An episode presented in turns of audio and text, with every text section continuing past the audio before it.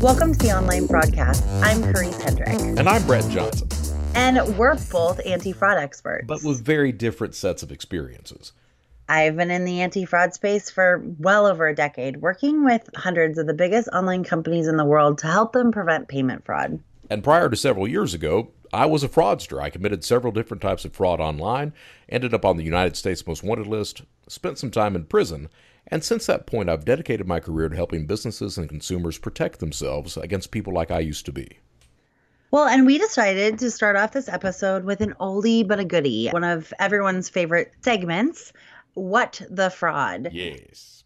And to remind our new listeners what that is, we essentially select a story, a like recent story about fraud and talk about it a little bit before we dive into our main topic. Today, I thought it'd be fun to talk about an article that came out in the Wall Street Journal a couple weeks ago, and that is how prepaid cards played a role in El Chapo's drug operation. it did, did it? well, payments payments aren't fun and, you know, or anything like or sexy until but at the same time, it's the backbone of everything, right? So Well, at the end of the day, you have to put money in pocket. If you don't, what are you doing? well, exactly. And what I thought was interesting is one of the biggest reasons why they use that to go across the border. So, essentially, for people that don't watch Narco or other shows like that, drugs come from South America. These are gross uh, generalizations, but in this case, I, mean, I just want to make that very clear. But in this All case, right, these it. drugs they come from South America, and a lot of times, you know, through port of entry and through people going on airplanes and all of that. A lot of it, though, is, you know, over through ports of entry. Like I live in a port town, Seattle, and I'm sure there are a lot of containers that contain cars and goods that might also be full of cocaine. So you just never know. So that's how they, they're coming in to the US from there. But then the money that they get from that has to go back to then supply the operation. And so apparently they found that not only yeah, is it hard to store millions of dollars in cash? Apparently, El Chapo's brother actually got stopped at the border in Arizona in 1989 with 1.2 million dollars in cash. Kind of hard a, to explain that. That's a lot of money in a bag.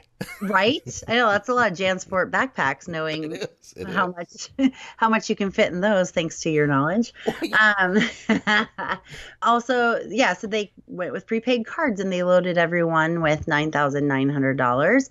But they also said beyond, you know, risking getting caught, the American money has linen in it and it picks up a lot of drug residue. And they were saying that drug sniffing dogs can smell that on the money. Well, that, that's the thing is every single prepaids, every single bill in the United States has cocaine residue on it. Every single bill. So if you have a lot of bills, the chance of a drug dog picking up on that is is pretty good. Well, especially if they were near drugs, but Absolutely. even if they weren't. I mean, you, right. You, so so here here's And I know you know a lot about prepaid cards being used as money laundering. I think that actually the episode that we talked about that the most ended up not getting released because we had like serious editing issues. So yes. we'll go back and do that again soon. I know that you've also found in your past life that prepaid cards are really good for drug or not drug laundering, so, or money laundering. Sorry about that, not drug use, because that is one thing you did not do. right. Well, well think uh, of it like this, all right? So, why do you use prepaid? And, and a lot of it has to do with with the size. So, a bill, it doesn't matter if it's a dollar bill, five, ten, twenty, hundred. A bill weighs one gram. Okay. So if you know how many bills, how many how many grams of cash you've got, uh, so you've got a pallet full of twenties, you don't have to count each one or go through put it all through a money counter or anything like that. You weigh the pallet. If you know it's all twenties or hundreds, you know how much cash you've got. So ten thousand dollars in twenties is five hundred bills. Five hundred grams, that's half a key, so it's one point one pounds. All right. If you're carrying a million dollars in twenties, it's a huge amount of cash weight wise and mass wise. So it's much better to be carrying these little debit cards across the line. And you can hide those debit cards in various places if you need to. I knew you were going to make me say this. right before we recorded, I told Brett about a time that I was talking to a federal law enforcement officer that I knew pretty well. And when he's not on stage, he's very candid. And I asked him, like, oh, so what's going you know, what's new? What what are you guys seeing? And he said that they were seeing a lot of mules coming across the border with a lot of cards, sometimes prepaid, sometimes stolen. It just kind of depended on what their mission was. If their mission was to, you know, spend money and get it back into the circulation or transfer funds, you know, that looks legitimately to a bank account or to use stolen cards, they weren't storing them in their pockets. Well, where were they storing them? Brett, I don't want to say it, but you know, like yes? when people go to prison and they want to store things that can't be found. Oh, that's... we call that suitcasing behind bars. Oh, jeez. oh, of course you do. Yes, so they were suitcasing uh, cards, which just to me sounds very painful, um, because he said that like in some cases it was like twenty or thirty cards. Know I literally blocking that round hole. It's hard. It's hard, man. Does this mean that I have to mark our podcast as explicit when I upload this? I mean, we, uh, you know, they do that with, you know, you get the little blocks, and when you do the little test as a kid, you got the round block or the, the square block. You're trying to put in circle. It doesn't work. It doesn't. Well, work. apparently it works, but I would guess that they'd have very uncomfortable looks on their faces that would give them away oh, at yeah. the border. you want to sit down for a minute? No. no, no I'm good. I'm good. God. But I mean, I think that those of us that like work in card fraud don't ever think about that. And gosh, wouldn't it, it's probably going to make anyone that works at a store across the border want to like bleach their hands after they take a well, card, right? Is, is, is so so I talk a lot about the necessities of cybercrime, the the three mm-hmm. necessities: committing a uh, gathering data, committing a crime, cashing out. At the end of the day, all of it fails. None of it is worth a damn if you can't put cash in pocket. To put cash in pocket, you need bank accounts. You could so you can do it by bank account. You can do it by Western Union or MoneyGram, prepaid debit card, Bitcoin or some sort of cryptocurrency, something like. You have to be able to put your value in a pocket. The problem is, is that if you're or somewhere else or someplace else, so the problem is, and somewhere I on your person. I, I, don't know if I told you this or not, but oh. Uh, you know, I, every now and then I get one of the people that I was locked up, one of the someone that I was locked behind bars with, will contact me, and I, I, I have actually met a couple, and a couple of them hmm. are, are great guys. I've turned their lives around. This one gentleman was not so great, so and he was uh, what you find too is being locked up a lot of men who are locked up, when they're behind bars, when they have that structured, regimented life, they perform fine. I mean, they're great people behind a fence. Right. When they get out and get some freedom, they're not like that anymore. And this is the way this guy was. When he was behind the fence, he was outstanding. I mean, he was like uh, almost like a brother to me. Very healthy, everything else. But when he gets out, what does he do? He joins up with a motorcycle gang. Mm. And I didn't know this when he contacted me, but he had joined up with a motorcycle gang and he was proceeding to to distribute meth across the United States. So, and base of operations, West Texas, because the meth's coming right across the border. Ran oh, by right. the Sinaloa drug cartel. ah. Yeah. yes. Mr. El Chapo. right, and I spent time with Sinaloa people. I mean, I, when I when I got out, I got a couple of, uh, of letters sent to, uh, to where I was living from some of these Sinaloan people saying because I'd spent time with the guys, they were like, "If you need ever need anything, just let us know." Oh, jeez. I'm like, I don't think I need anything. I think I'm good to go. but, uh, right? Not exactly the people you ask for a cup of sugar because yeah, you'd probably yeah. get a cup of something else. I still remember uh, his name was Dave. Was huh. uh, was the guy who, who, I met? I won't say his last name because he's been indicted again. He's currently oh, in, in jail in, in Lubbock, Texas awaiting sentencing. But uh, wow. I remember I, I met him for, for dinner, and during the conversation, he's telling me what he's doing. I'm like, dude. And he, he's he was like, "Do you want a job?" And I was like, "I've got a job." wow, was that was that after you'd gone legit, like in no, the last two was, years? This was eight nine months ago. Oh wow! Yeah, yeah no, you didn't tell me that. so uh, I'm. I'm oh, and your parole's up, so you can. I mean, exactly. you can affiliate with. It's not that. Yeah. so he was like, "Well, you know these these cartels, they'll uh, they hire people to find out uh, because evidently what goes on is you've got a you've got an entire uh, group of blogging or blogsters, I guess is what you call them, these people who have blogs who talk about the drug cartels in in Mexico and how those how those cartels operate, who the members of those cartels are, and things like that. And now, of course, these people who are blogging this information are anonymous. So the cartels will pay huge amounts of money if someone can identify who the bloggers are. Oh, who's calling them out? Right. So, so Dave was. you like, would you be great at that, but Oh, I would be wonderful. boy, am I glad that you, yeah. boy, am I glad that I was able to, you know, help a little bit and get Oh, you yeah, on the straight narrow. Not to say that you wouldn't do that if even if you were desperate, because No, I no, don't I believe you would now, but still. I would be able to do a top notch job at that. And so he's explaining this to me. And I was like, dude, you're you're crazy, man. I said, you know, what are you doing? Right. So it was uh, about three months after that. He gives me another call, and he was like, uh, "You have any contacts in the FBI?" And I was like, Ah. "Yeah, "Yeah, I do." He's like, "I want to come in. I want to come in." I Wow. connect him with my contacts. He goes in, and I guess the phone call with the FBI that that he had with him, he calls me as soon as he gets off the phone. He's like, "Well, it was a good call, man. I'm, I'm riding the bike up there right now." And I'm like, "Good. I hope everything works out." He's like, "Yeah, the agent asked me if I had anything on me, and I told him I had a gram of meth on me at the time." Oh. Evidently, the agent asked him, "What are you doing with that?" And and Dave was like, "I just like meth, man." oh gosh. The agent's Oh. like, "Don't bring that in the office." What had happened was, is somehow Dave got sent that. Uh, so there was like 18 people arrested in, in Lubbock, Texas, and Mm-hmm. uh, Dave got some sort of prior warning that the, the crap was about to hit the fan. So he decides that, well, what I can do is I'll just I'll just come in and be a good guy. Maybe I won't get any prison time. Oh, Did boy. not work for him. so it looks like he's going to get a good 15 or 20 out of that. Oh gosh. So Oh, yeah. it didn't. They didn't reduce the sentence. Oh no, Not no, enough. he, he only He probably didn't have enough intel, right? Right. Well, he only wanted to cooperate because evidently the indictments were already there. Right. it- that- it Oh, was like, right. oh yeah, I'll, A little I'll late out now. Right. Yeah. Now you want to help? But uh, you know that that was that's one of the big things. You're moving massive amounts of, of, of weight, whether that be drugs or cash, across borders. So if, if you if you have cryptocurrency, that's great. The problem is is that drug dealers, the larger drug dealers, uh, or terrorists, they don't use cryptocurrency. Why? It's crazy, right? Well, it's it's hard to exchange tokens in the middle of a desert. if you're a terrorist, that too. Because you need a lot of bandwidth. Yeah. There's a thumb drive. It's got twelve billion dollars in Bitcoin on it. Sure, it does. Where's my cash?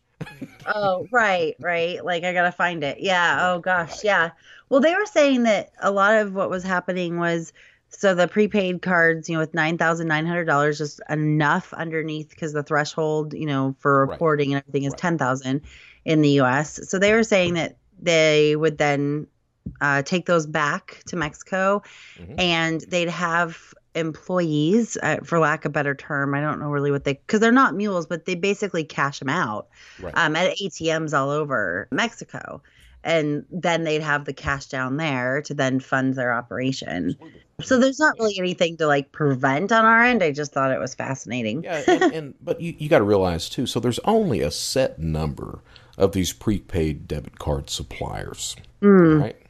And and it's easy enough to see on the supplier's side who's doing that, who's who's loading each card with whether the SAR is at three thousand dollars when we were doing the Patriot Act stuff, or if it's at ninety nine ninety nine now for, for money transfers. It's easy enough to see that. And the thing about the, about an SAR is is that that's supposed to be filed if it's if it's one transaction for 99.99, yeah, sure, that'll come under the SAR. But if it's two transactions for that $9,000 mark, that hits the SAR at that point. So they're supposed to file.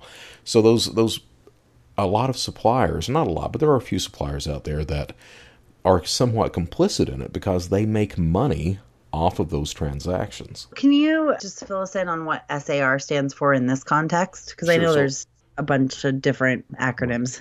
so to help combat mo- money laundering, the banking system has a thing called a, a suspicious activity report, an SAR. That SAR hits. It was hitting at at the three thousand dollar mark for some Patriot Act stuff. I think now it's up to the ten thousand. It may not be in cer- in some cer- certain circumstances. But what happens is is if you go to wire money and you wire more than, say, $10,000, the bank is required to write up an SAR, a suspicious activity report. It does not matter. It does not matter who you're sending the $10,000 to. You've still hit that mark and a report has to be filed. Most of the time, those SARs, nothing happens. A lot of that, the SARs are written up because uh, over legal stuff. But it's still re- a requirement. If you go and, and do a MoneyGram or a Western Union and you go over that SAR amount, they're supposed to write that up. So what you see a lot of criminals do, and the same thing with the debit cards, what you see a lot of criminals do is they will load right up into the amount where it won't hit the SAR. Just bang. Right. All right. So you used to be able to go into a post office, and you can still do that. So the post office would, uh, in in Vegas at the time, because I was doing this, in Vegas at the time, they said we can't sell you three one thousand dollar money orders. Why? Because then we'd have to write an SAR, and we don't want to do that. But tell you what you can do: you can buy two, walk out the door, come back in, We'll say another one if you want to do it like that. oh, how nice then. right. and the same thing comes with with, with with with withdrawals, deposits, anything else like that. If you're depositing that kind of money like that, an SAR is written. That way, there's some sort of record of what's going on. So you've got somebody that comes in, they deposit ten thousand dollars on a Tuesday, come back in on a Thursday, deposit ten thousand dollars, come back in on a Saturday, ten thousand dollars that that causes three SARs to come up. That way, there all of a sudden there's a record. Once those records are submitted, whoever the investigators is is able to look at and say, "Oh, Tuesday, Thursday, Saturday, ten thousand dollars each time. Let's look at that," and it goes from there. Ah, Yes, of course you'd know a lot of information about this. well, if you're trying to put money in pocket, you have to know that. so you already give me a hard time about, and I did not make this exact. I still to this day will say I've not ever made this exact comparison, but you have claimed that I've compared you to Kim Jong Un. You have. Uh, I actually compared you to somebody from North Korea coming in as like a you know defecting from their country so that they can give intel to the other side. And Kim Jong Un has not done that. However, I was also going to say it seems like you had a lot in common with El Chapo as well. oh, oh, but so I didn't know about the El job Chapo. offer from the Sinaloa drug cartel. Of course, they would call me Gordo because I'm this big guy. Gordo, come here. so that's what that would be. well, and it's kind of scary too that they pay so much money to figure out who these bloggers are because I think we all know what that they're not going to meet with the bloggers to hit, shake right. their hand. You well, know, and and the way the cartels well. operate is uh, the cartels don't only kill the blogger, they mm-hmm. kill every family member, friend, dog. you know, they definitely they not the people you want to Especially honestly, I worry about your friend Dave, right? Even him just trying to give up information, I would think would put a target on his head. Yeah, he's he's going to uh, he's going to have some issues. He really is. Yeah. But you know, at the end of the day, I mean, the the guy is in his forties. He's an adult. He uh, he comes. Uh, his grandfather, his grandfather's last name was DeWalt, of DeWalt tool fame. Oh wow. So I mean, it's it's not like Dave didn't have the ability to engage in something legitimate to make money. Right. So he right. He made a lot of choices. Right. Yeah, you're right. Well, and drugs are very powerful, and that drug especially is awful. I, you know, live in a town that, I, as a lot of our listeners probably do, I live in, or I lived, I grew up in a town that was very much hit by meth and it's just nasty. And from what I understand, even if you try it once, you'll crave it 10 years later. Fortunately, I've never strong. tried it, so I can't. Yeah, me like, too. Oh, I can't say.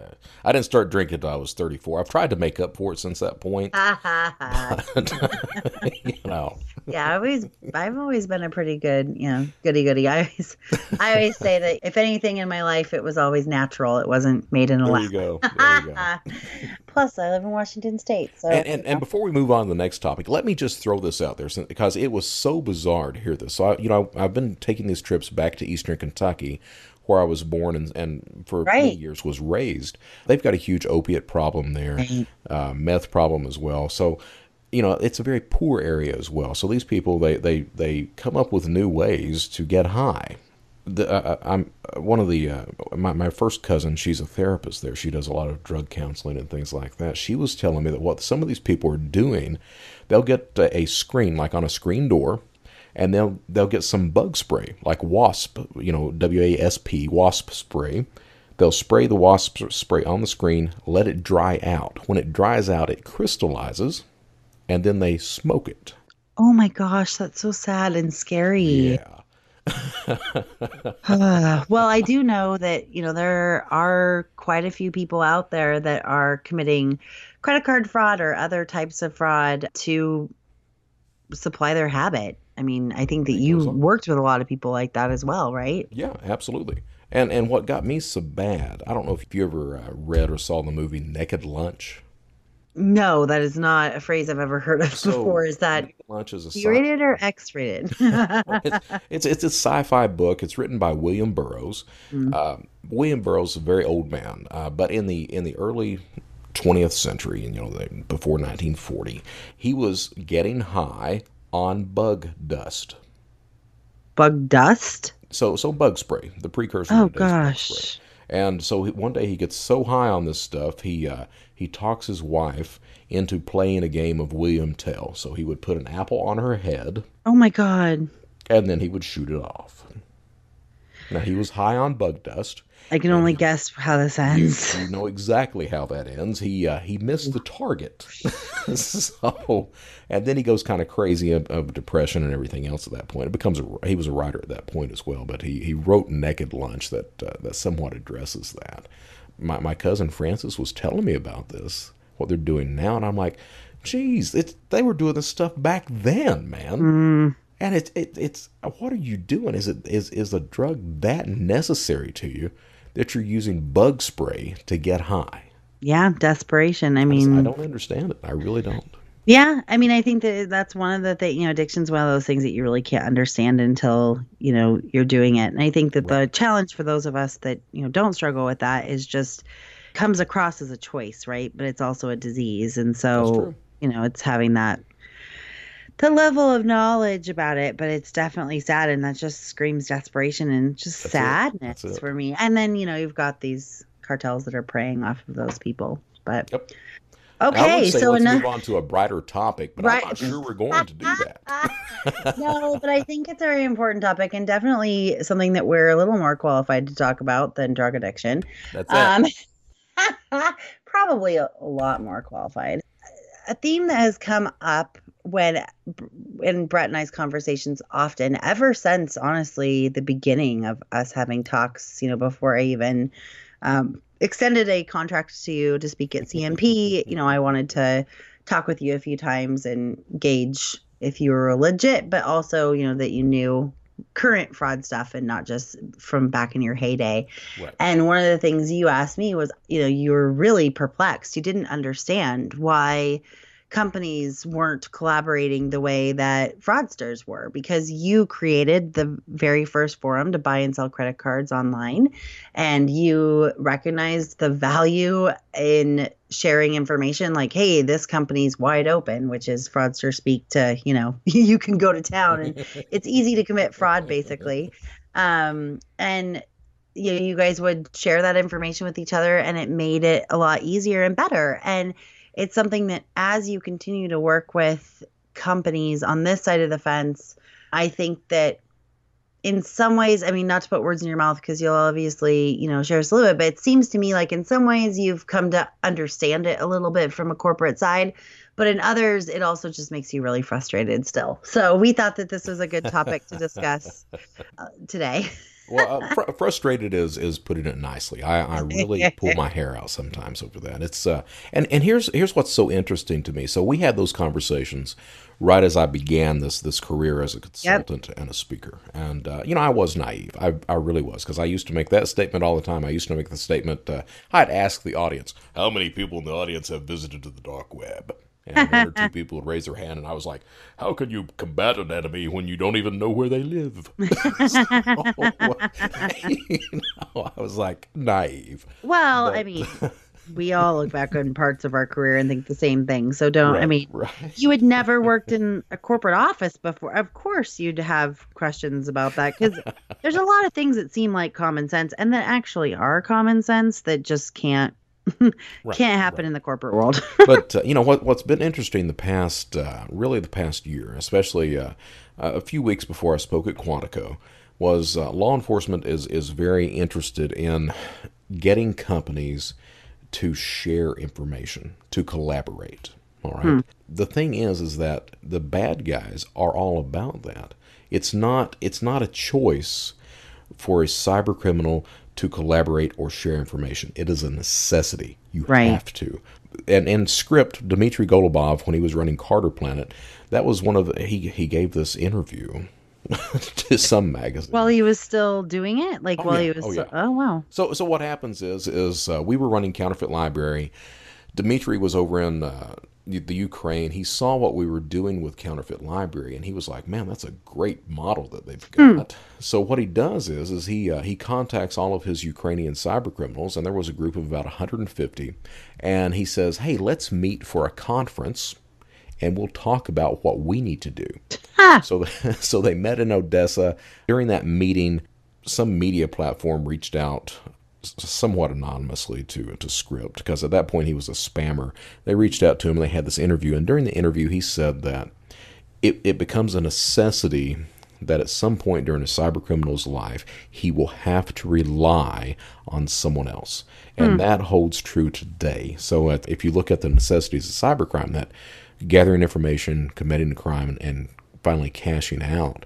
If you look at that, you may not be able to gather information. So you're so you have to rely on someone to get you credit card data or PII, bank mm-hmm. logins, or access to proxies or remote desktop protocols or prepaid debit cards like Chapo. You may have to rely on people to do that for you. Same thing if you're not able to commit the crime.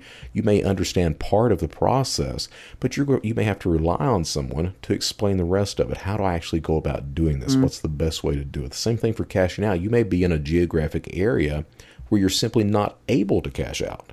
And that happens pretty often like that. In the United States, it happens like this. You'll have credit cards, uh, specific bins won't work in parts of the country. They hmm. simply will not work to cash out, you know, illegally.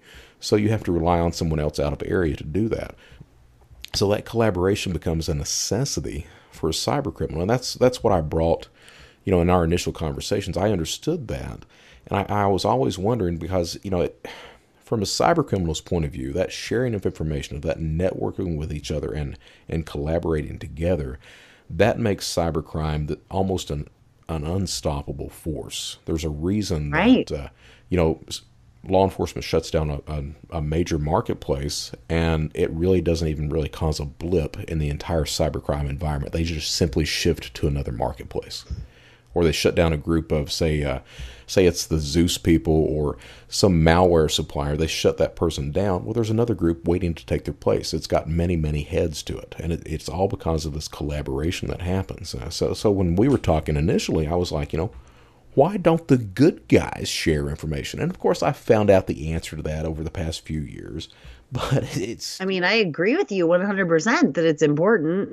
it is. It is. And, and, you know, it's still one of those things where uh, I, I have trouble accepting that I understand the view of it. And I've been told this by companies, and you probably have as well.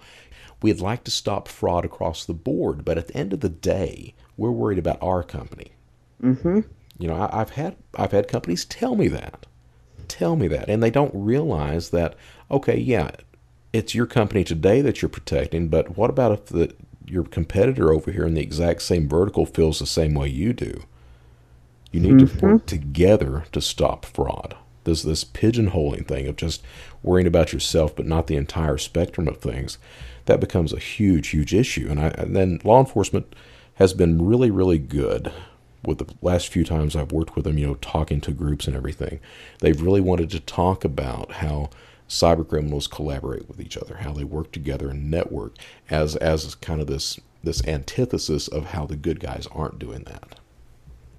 Well, and I think I mean you know this is something that I'm extremely passionate about as well. Right. You know, to just fill it, I think that the biggest objections I've heard, and it, it really depends on how you define collaboration, but I think that in this case, we're defining it as like talking with each other and whether it's in online forums or whatever it's not you know consortiums are great and they're important and we'll probably talk a little more about them in a l- little bit but as far as like the names and the PII that fraudsters are using that go into consortiums are important, but they change all the time. Right. What doesn't change is behavior and best practices. And that is something that literally I have dedicated my career to for the last, I'm doing math in my head really fast, uh, seven years.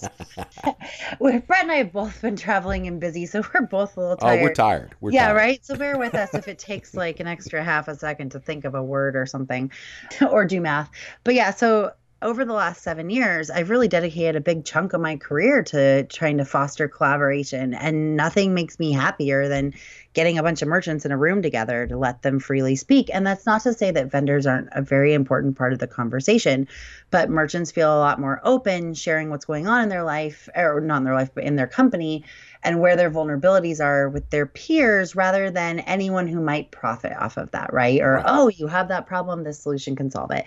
But also, there's parameters and rules that their companies have too. So that's part of it. The other part is, you know, privacy rules. There's a lot of, you know, rules that companies have. I literally, so I'm working on the CNP agenda for, you know, the speakers and my portion is merchant speakers. I have had three people just today tell me that their companies have said that they can't speak. Two of them, they were able to speak last year, but they can't now, like on stage. And this is at a trade show, you know, a, a trade, like this is just an industry conference. It's not, you know, this isn't like a humongous one. You know, we usually have a little over a thousand attendees, but it doesn't matter. They don't want to make it seem like they have fraud, even though, I mean, my whole thing is okay, can we just all admit that every online company that accepts payments has fraud? And right. can we just say that, like, why don't we speak and show that we actually are doing a good job? That's, you know, what I would love, but of course I'm biased. But the ways that I've been able to foster collaboration kind of with my hands tied behind my back with all these other things at in-person events. It's the best way. That's why i have fireside chats at CNP and when i worked for mrc we had similar you know merchant roundtables i think is what i called them but you know, and we have merchant only events and, you know, cocktail parties and stuff. I think it's at Lucky Strike this year at CNP. And that's because it's so important. And that's one thing I can do. But what I'm always conscious of is there's a lot of companies that can't attend that or don't. And so, or attend other conferences. And so, you know, you can't ever get all, every single online merchant in a room together, but that's my goal. I mean, I, I can just do what I can do. The other things is I've, I've tried to start forums it's a challenge because of liabilities and security scans and all the stuff. And then also the functioning forums that are out, a lot of times what happens is people only go visit them when you have to like go out and visit them when they have a question. And so sometimes you have a lot of questions but not a lot of answers. So there's a lot of challenges, but that's, you know, one way. This podcast is a way that we're trying to you know, foster some kind of collaboration in a way because you and I both are, you know, probably me running you in a way from the merchant side are being told all the time like what's happening on the ground. Sure. And those merchants can't really share it, but we can share it on their behalf. Just like with that new fraud trend that came out with, you know, whitelisting fraud back in the fall. Right none of those merchants could come out and talk about it, but we could on their behalf because we didn't say what companies they were. So those are the little things we can do. Is it enough? No. And that frustrates me. Doing the best I can with what I have. The other challenge is some of the biggest companies in the world have identified risk as a competitive advantage. Absolutely. So they're not allowed to talk to anyone, even in a closed door merchant only event. They'll listen, but they can't talk about it. And That's frustrating. That, I know. Right. That, that is what's insane to me. I know. You're using you're using risk as a competitive advantage. Why are you doing that? That I couldn't agree more. Absolutely crazy. Well, from a company perspective, if you if it's a tight race between you and your competitor and you feel like you've come up with a good way to stop fraud, then from a company perspective, that's all they care about. I'm not sure. saying I agree with it because I don't.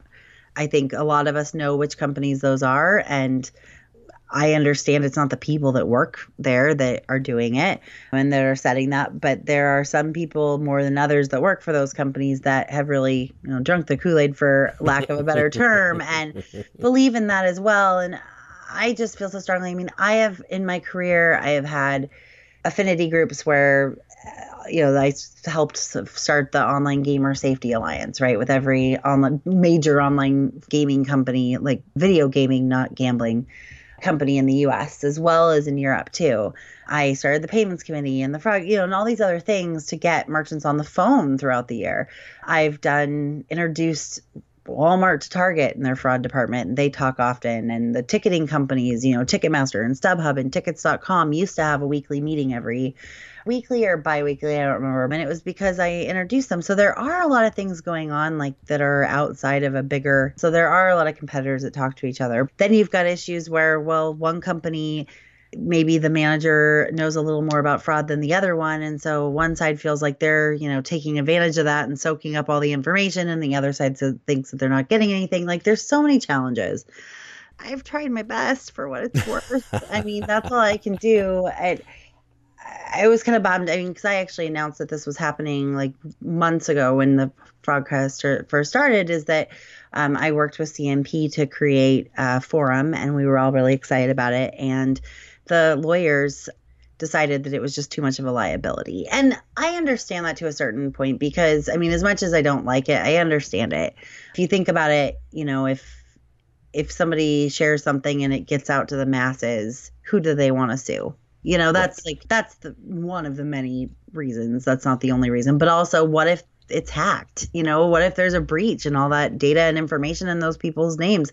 Then it'd be on them. So I understand it. I'm certainly not like throwing them under the bus, but I was really bummed about that because I was excited to you know give that a try. I do know that there's another organization that's working on a pilot for forums, and they actually asked me to to check it out. I just haven't had the time.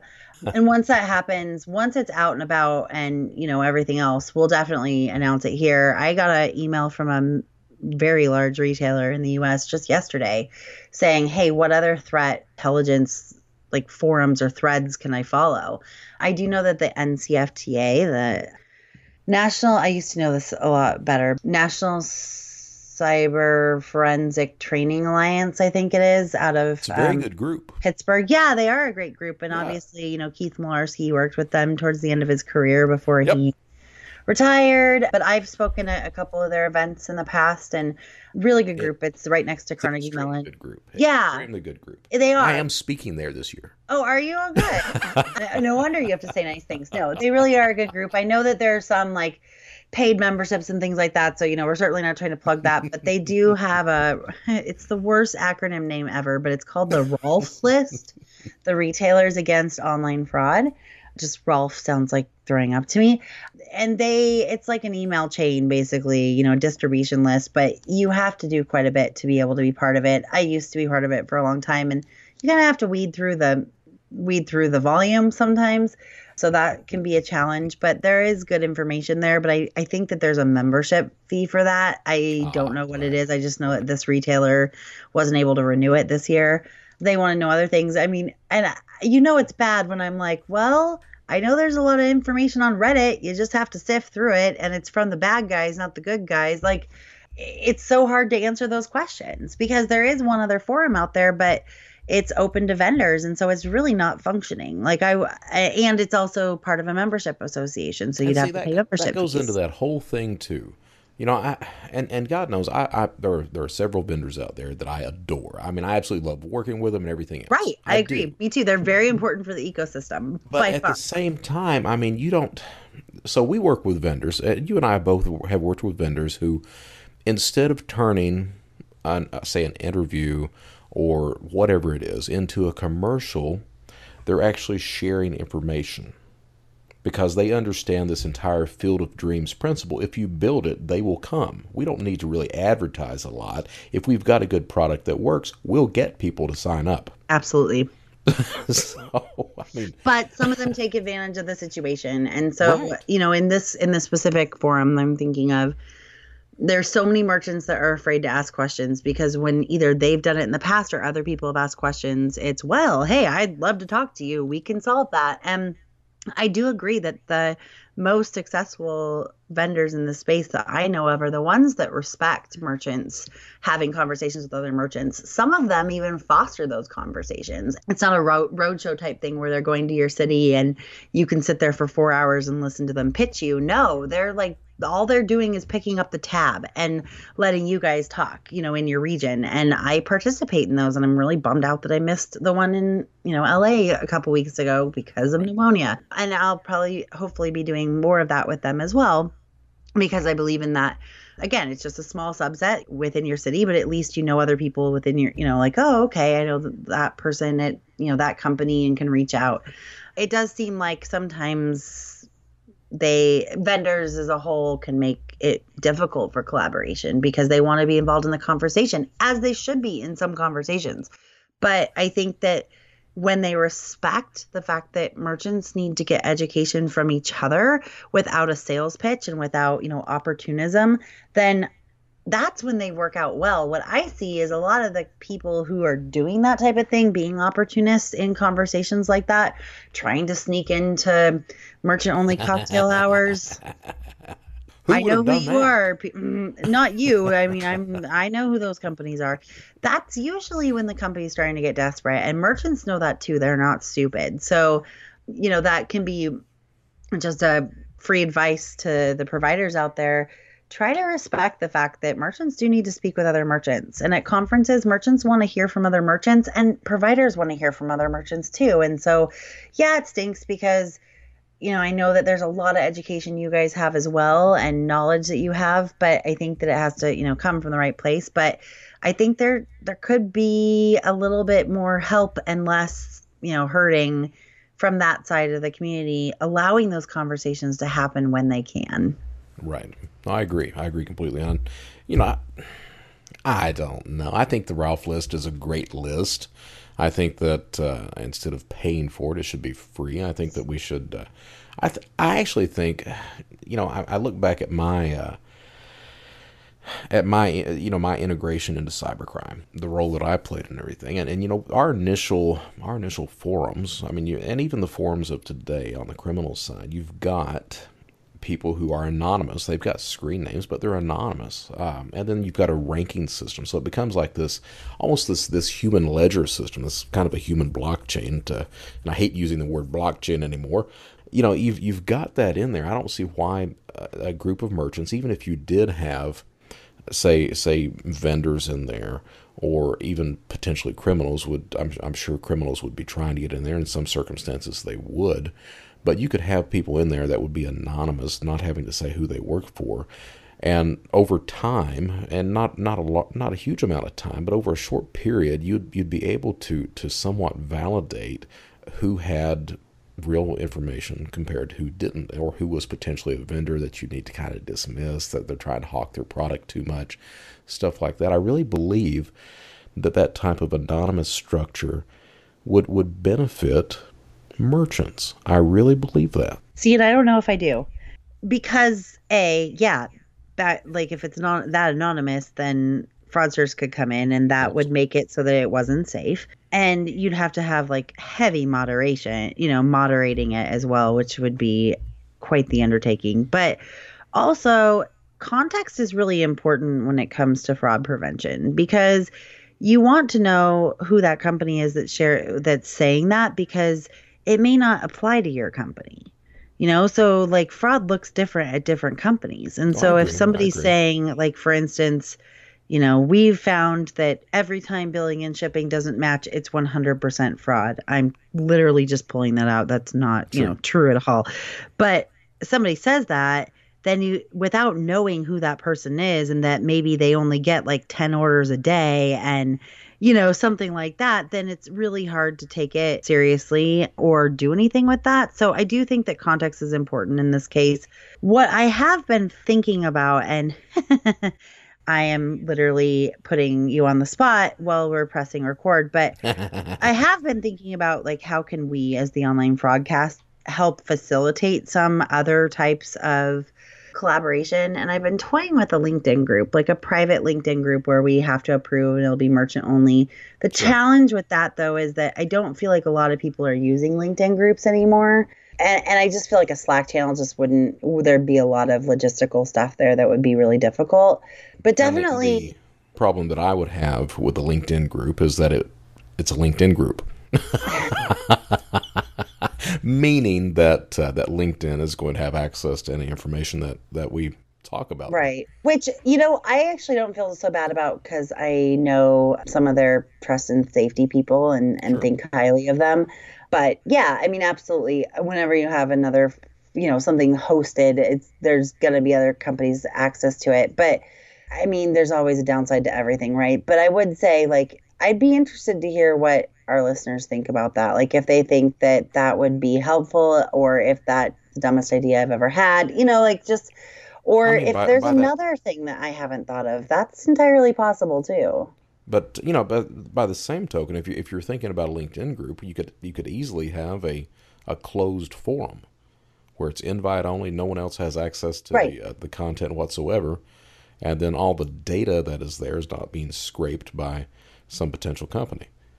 Well, yeah, so we'll have to talk about it more if that's something right. that you know you know we can host somewhere that would be mm-hmm. secure and safe and all that or if that's something we can add to our website. I have no idea, and I don't want anyone to get their hopes up because I don't know if it's possible. but it is something as I continue to think about how can I continue to support and help merchants. That's something I've had on my mind for a long time, uh, even before the the podcast. But you know, now that we have a pretty significant audience, and we're very grateful for you guys, like we want to make sure that you know, we're supporting you, and this is something we hear often about, and we know is a thing. I mean, I would say if you're able to, and this is aside from you know any of my own interests in CNP Expo, you know, if you're able to attend a conference this year, I really highly recommend it. I know that, you know, MRC is in Vegas in very soon, just in March 18th. So it's probably too late for that. But, you know, CNP is in San Francisco. We are doing a live recording of the podcast. We do have a promo code for 10% off, which is FCAST. F you know, the cast. I know. I there's so many jokes. I did not pick the the promo code, and as soon as I saw it, I was like, "Oh gosh, Brett's gonna have so much fun with this." there's that cackling again. but the reason I say that is because we really do have more merchant only time than any other conference that I know of in this space, and that's because I know how important it is. Because I used to be a merchant, and they've been really great with me to allow me to create those types of programs. I mean, we'll have a women's women in payments and fraud breakfast. We'll have the cocktail hour merchant only at Lucky Strike, and it really is merchant only. That just reminded me of a very funny uh, conversation I had at a conference recently with a, probably one of the top five retailers in the world, where I said, you know, that we have we were ta- comparing conferences and I was like, there's another conference that used to have more merchants than vendors, but now they have a lot of vendors attend it. The very first one. And I said, you know, we don't do that. It's merchant only. And he said, so what does a merchant only party look like? Solo cups and pizza without sponsorships. And I was like, I thought that was kind of funny. We were joking about that a little bit, but no, it'll be at Lucky Strike. It'll be fun. We also have the fireside chats where we get verticals together, like online gaming, and you just get to talk with your peers and see them face to face, so that throughout the week you can then like meet up with them and like, oh yeah, you do this. You know, you work for this gaming company. I work for this gaming company. Let's talk. And there's a lot more freer conversation that can happen in person than even over the phone, right. especially in writing. So that's definitely something I would say if you're able to go, you know, we would we would love to see you obviously. I mean, we are still we do still have some room for merchant speakers as well who get to go for free. So if that's something you want to talk about, you know, reach out to me. It's a great thing for your career. I certainly don't mean it as a plug for, you know, CNP. There are other conferences out there. It's just the one that's in a couple months so you can plan for it and we will both Brett and I will be there. So that's an easy one to plug. But just any of those things, even if it's a regional event eh, in your town that comes to you, like take advantage of that because I definitely wouldn't know even close to what I know in my career without some kind of collaboration. And, you know, you have to give to get. So, you know, do try to provide information that will help people too. And again, it doesn't I don't think it should ever be PII or metrics or anything like that. Just simple best practice stuff. Like, what are you guys doing for account takeover? You know, everybody's reinventing the wheel and you might be able to learn something. Or especially in your vertical, and that's why I have the fireside chats is you know what's going on in your what are your competitors seeing that you're not seeing because that means that you will be seeing it soon those kind of conversations i mean i remember when i think i told the story when we talked about ato like the gaming companies talking about account takeover years ago and nobody else knew what it was. And then all of a sudden it was like oh gosh now we all have it but we can learn from the gamers because they figured it out first. It's just so important. And i think that it's in, it's been interesting to see it from your eyes, Brett, because I'm so jaded that I, you know, I know that this is just the way it is, and I've tried to find workarounds whenever I possibly can. But then for you to come in and be like, "What the heck, you guys?" Like, I mean, I, I, really do. I really think that uh, I think there's a way to um, to have some sort of platform where where the people are anonymous, yet they're still able to exchange information. That way, you're not you don't have to worry about uh, discussing specific company practices or anything like that. Uh, I, I, there's got to be some way to do that. I mean, well, I, I have some ideas of how we can provide some context without naming them, right? right so I'm not saying right. like your first name, last name, whatever. I think at the bare minimum, we just need to know like what vertical you're in and how, you know, and some kind of size of your company, so you know understand what. Yeah, and that's you know uh, that if you can compare apples to apples or not. And I also think it would be important for the admins to know who it is because I would want to really care about the integrity of that. I wouldn't want it to be an open forum where anyone could could join. That would be I just I just think it takes away from from the importance of it. and it, it, people will leave very quickly if it becomes, you know, a pitch fest and, you know, commercials or, you know, like or taking advantage of stuff because that's what's happened to other forums when it's been for lack of a better phrase mixed company. And sure. again like i just want every vendor who's listening to know like it's not we really value your role in the space. When it comes to this part i just i think that unfortunately because of some of your peers eh, that's why merchant only is so important because other people have abused it I would I would love to be able to cherry pick the vendors that I know would just be super respectful and would want to learn and listen and and wouldn't you know take it as an opportunity but then it would be well how come they got it you know so it's just difficult but I do think that you know it's also an opportunity for vendors to listen and go okay so this is what our market wants. How can we foster this? How can we help in some way? So you know even if it's just in person events or respecting that and you know consortiums to a certain extent are a way of collaboration and i think that they're extremely valuable. We've talked about you know the goods and the bads in former episodes but um, that is a way for data to be shared anonymously with other companies. And i'm glad to see that some companies are now saying like this was marked fraud by you know a ticketing company or a retailer because what looks like fraud to one company isn't going to be fraud to another. And so you don't want to just say no because another company, you know, canceled it. There's also some companies that mark things as fraud that aren't always fraud. And so that can cause issues as well. Um, everybody has a different way of calc- of determining if something is fraud or not. So I guess that's, you know, it's subjective, but it is still very important and valuable. And I think that most case management systems have a consortium feature, as well as a few other companies that aren't case management systems. So those are important, but you're not learning the education out of it. And so I think that it's a two pronged approach. And I think that's really what we're talking about most here. All right. Well, why don't we close this up then? Are we are we close? We are over. oh wow okay because i was going to add one more thing but no oh add, it add it, add it by all means thing. speaking of collaboration the one other thing i can't stress enough is the importance to collaborate within your company beyond just with other merchants i talked to, so let's call it Company A. Um, know the fraud manager at Company A, and I also know the, the payments people at Company A.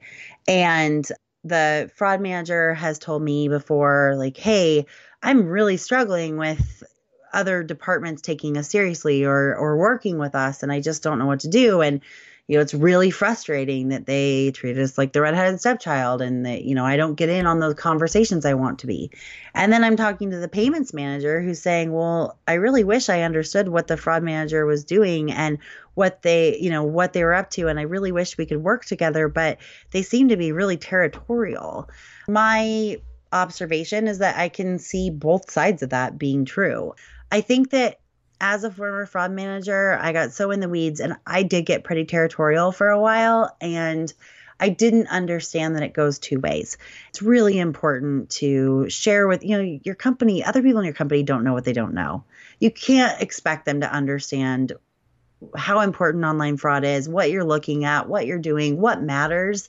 You know, that, hey, if marketing puts the entire website 50% off tomorrow, I need to staff up because that's going to attract fraudsters. You know, all of those things, they don't understand that. And so I think it's super important, whether it's hosting lunch and learns or ba- brown bag lunches or, you know, something to help your other company other people in your company you know cross functional departments and teams to understand what you're doing. And I think that collaboration is just important as the collaboration with your industry. No, so I, that's my I final parts. But you know, finding what they care about, finding how you can help them, how you can mend those those bridges because I think it's perspective. And I'd be willing to bet that they want to learn from you too. They just don't know how or maybe they are intimidated or or whatever it is. And so I think just finding ways that you can work with other departments by figuring out what they care about and how you can help, how you can educate them. I'm super passionate about that too. So, in the name of collaboration, I just wanted to say as much as it's super important to be collaborating with your peers and your competitors in this field, it's also very important to look internally and collaborate there too. Well, you know, and feeding into that, I was at uh, InfraGard uh, Atlanta yesterday.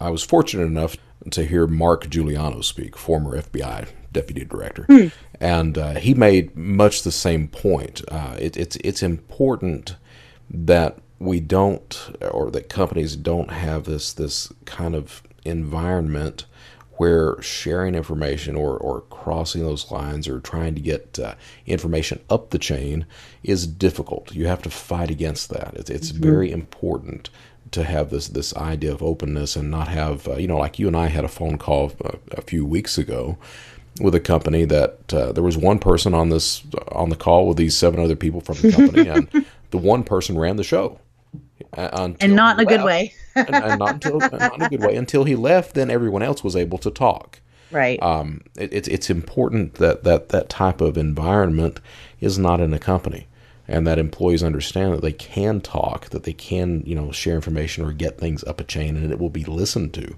Right. Um, very important that we get that to that point. Well, and I'm obviously someone who enjoys talking, but I really try to listen as much as I talk. And I think that right. that's a good challenge for everyone. And and on that call, I mean, there was so many other things on that call, and you actually wrote a rant about it on your blog. you were so frustrated, and Your rants coming. You wait till I get that Facebook rant up. Oh jeez. Yeah. Oh boy.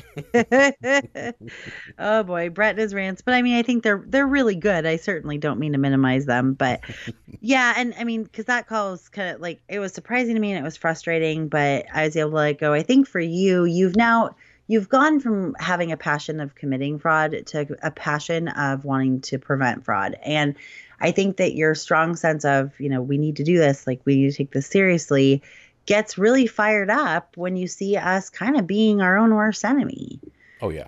Oh, and yeah. that's what I noticed is that's when you get really upset is like when you're like, what the hell, you guys, your company has so much fraud. We're sitting here telling you about a brand new scheme that you obviously don't know anything about because it's going through just fine we were taking time out of our busy day to share that information with you. Like we totally could have held it hostage and tried to you know charge them a bunch of money but we didn't. We just were like hey we just want to know that you know we want you to know that this is happening. And i was pretty shocked too at how not receptive they were and basically how cavalier they were. They just kind of shrugged their shoulders and were like yeah so. Uh, it's like wait you know, what? we, you say that if we would have tried to charge them they would have listened. Ah! That's not always the case, my friend, because you know, you, you, and I both consult, and sometimes what yes, is that is valuable true. information of what you speak. How much do you owe you for the information? Oh, that's good information, right? no, but I mean, I would say for the most part, I always feel bad for my clients who were like, "We've been saying the same thing, but then you came in and said it and put it on a pretty PowerPoint, and then." The people up the chain listen. But then there's other companies that not so much. So, you know, it's not always the case, but it is more so. That's true. That's all right. Well, let's wrap it up for this evening. Get some sleep. I agree. That sounds amazing. All right. Well, that's it for our episode today. Thank you for joining us, and we hope you've learned a lot. We've got so many more of these topics to cover to help protect you and your company from fraud, so please subscribe to the online fraudcast to be alerted to when a new episode is out. Please tell your friends to rate and review on iTunes, especially as part of our contest. Don't forget to use the hashtag online fraudcast. Is it online fraudcast or hashtag FCast? Which one is it? Uh, it's hashtag online fraudcast. Okay, it's hashtag online F-cast fraudcast. Is the promo code, yeah. So, so confusing. We can keep track of all these entries. The promo code is hashtag F. No, no, there's no hashtag. Just promo code FCast. F, I can't stop. I've got to talk to somebody about that. I'm sorry, I do. Good luck with that. you don't know how long it took just to get a promo code. I just took whatever I got and was like, well, people will remember it. There you go. so those shares on social media will not only enter you for the contest that we announced on a previous episode, but they'll also help you know your friends and industry colleagues learn about us so they can learn all about fraud and nerd out as well. And also we as always want to hear what you love so far about the podcast, how we can improve, what topics you want to hear us discuss and from this episode also what would you what would a good forum look like? What would you know, what would you want? I cannot promise that we'll create it, but I can promise that we will really look into it and try to do the best that we can because we ultimately are here to support you guys and, you know, the fraud fighters on the ground. You can find Online FraudCast on Facebook, on our website, www.onlinefraudcast.com, or as always, find us individually on LinkedIn. Until next time, stay informed, stay vigilant, and stay secure.